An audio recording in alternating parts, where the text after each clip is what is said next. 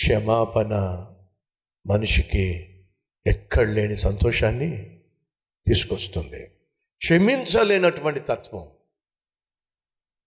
సమాధాన పడలేనటువంటి వ్యక్తిత్వం మనిషికి ఆనందాన్ని దూరం చేస్తుంది సంతోషాన్ని సమాధి చేస్తుంది. ఈ సహోదరి సహోదరులు ఈరోజు మనలో కొంతమందికి బద్ధ శత్రువు ఎవరో చెప్పమంటారా?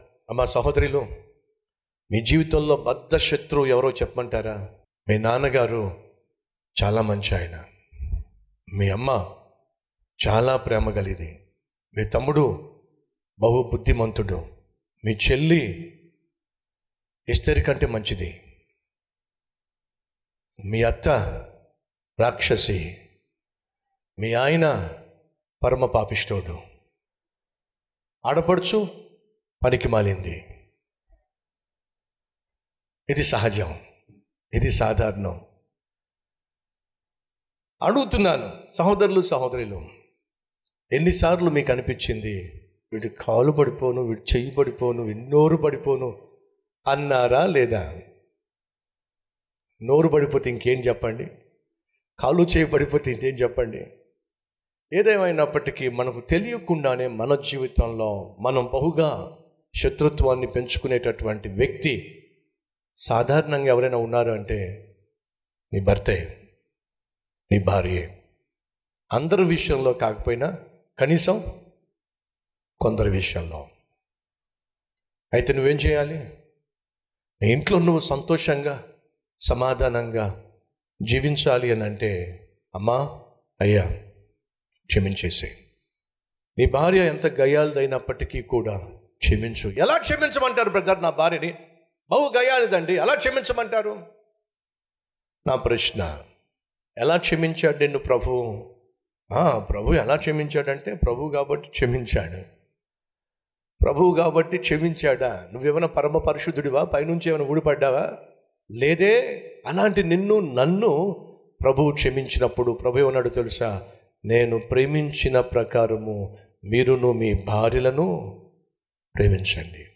మీ అపరాధములను నేను క్షమించిన ప్రకారము మీరు మీకు అపరాధము చేసిన వారిని ఏమన్నాడు? క్షమించమన్నాడు. మీరు ఏ విధంగా క్షమిస్తారో ఆ విధంగానే క్షమించబడతారు. మీరు క్షమించకపోతే మీరు క్షమించబడరు. ఈరోజు దేవుడు నిన్ను సంపూర్ణంగా క్షమించాలి అని నువ్వు ఆశపడుతున్నట్లయితే నువ్వు సంపూర్ణంగా క్షమించాలి. నువ్వు క్షమించవు కానీ నిన్ను మాత్రం దేవుడు క్షమించాలని ప్రార్థన చేస్తే దేవుడు ఎలా క్షమిస్తాడు చెప్పండి? మీ అపరాధులను మీరు క్షమించిన ప్రకారం మీ అపరాధములు క్షమించబడును. బైబిల్లో ఉంది. వీళ్ళు ఎంతమంది నమ్ముతారు? సతీష్ కుమార్ చాలా హ్యాపీగా ఉంటారు. నా హ్యాపీనెస్లో ఒక ప్రధాన కారణం చెప్పమంటారా? నా హృదయంలో ఎవ్వరి మీద ద్వేషం కానీ కోపం కానీ లేదు. మనస్ఫూర్తిగా నేను నన్ను దూషించిన ద్వేషించిన బాధ పెట్టిన వారిని క్షమించాను. క్షమించబడ్డానికి వారు అర్హులా? కాదు. కానీ ప్రశాంతంగా జీవించడానికే నా ప్రభు తన ప్రాణాన్ని నా కోసం సిలువలో దారం చేశాడు. దారపోశాడు వింటున్నావా సహోదరి సహోదరుడా?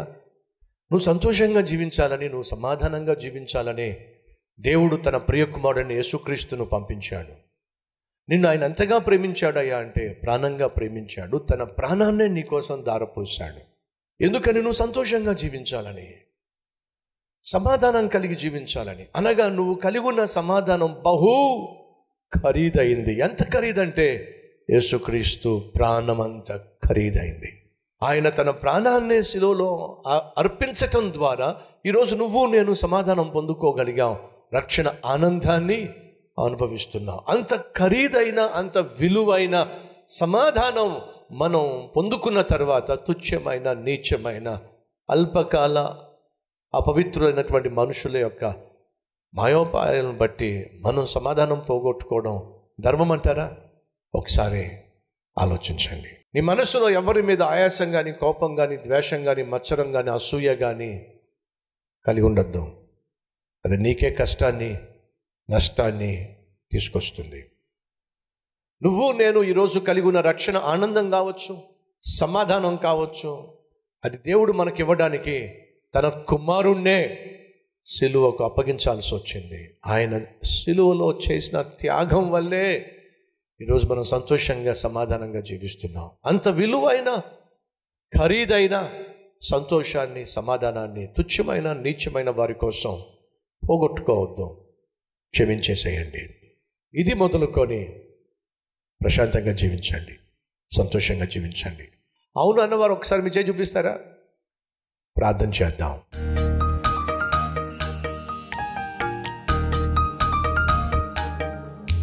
పరిశుద్ధుడు అయిన తండ్రి విలువైన నీ సన్నిధిలో శ్రేష్టమైన నీ సందేశం ద్వారా మాతో మాట్లాడావు నాయన. శత్రువును ప్రేమించండి. శత్రువు కోసం ప్రార్థన చెయ్యండి. అని నువ్వు సెలవిచ్చావు. అనేక సందర్భాల్లో అది మాకు అసాధ్యంగాను నాయన కష్టతరంగాను అనిపించినప్పటికీ కూడా మరొక్కసారి విలువలతో కూడిన సందేశాన్ని మాకు ఈ సమయంలో వినిపిస్తూ మేము సంతోషంగా జీవించాలంటే ప్రశాంతంగా జీవించాలి అంటే మాకు వ్యతిరేకంగా ఎవరు ఏం చేసినా ఎంత గాయపరిచినా మనం క్షమించేయటమే మా జీవితంలో మేము సంతోషంగా ఉండడానికి ప్రధాన ఆయుధము అనే అద్భుతమైన సత్యాన్ని నేర్చుకున్న మేము ఇది మొదలుకొని క్షమించే తత్వమును అలవరుచుకొని శత్రువు కోసం ప్రార్థన చేసి వారి రక్షణ కోసం నాయన నీ సన్నిధిలో గోజాడే కృప మాకు దయచేయమని ఏసునామం పేరట్టు వేడుకుంటున్నాం తండ్రి. ఆమె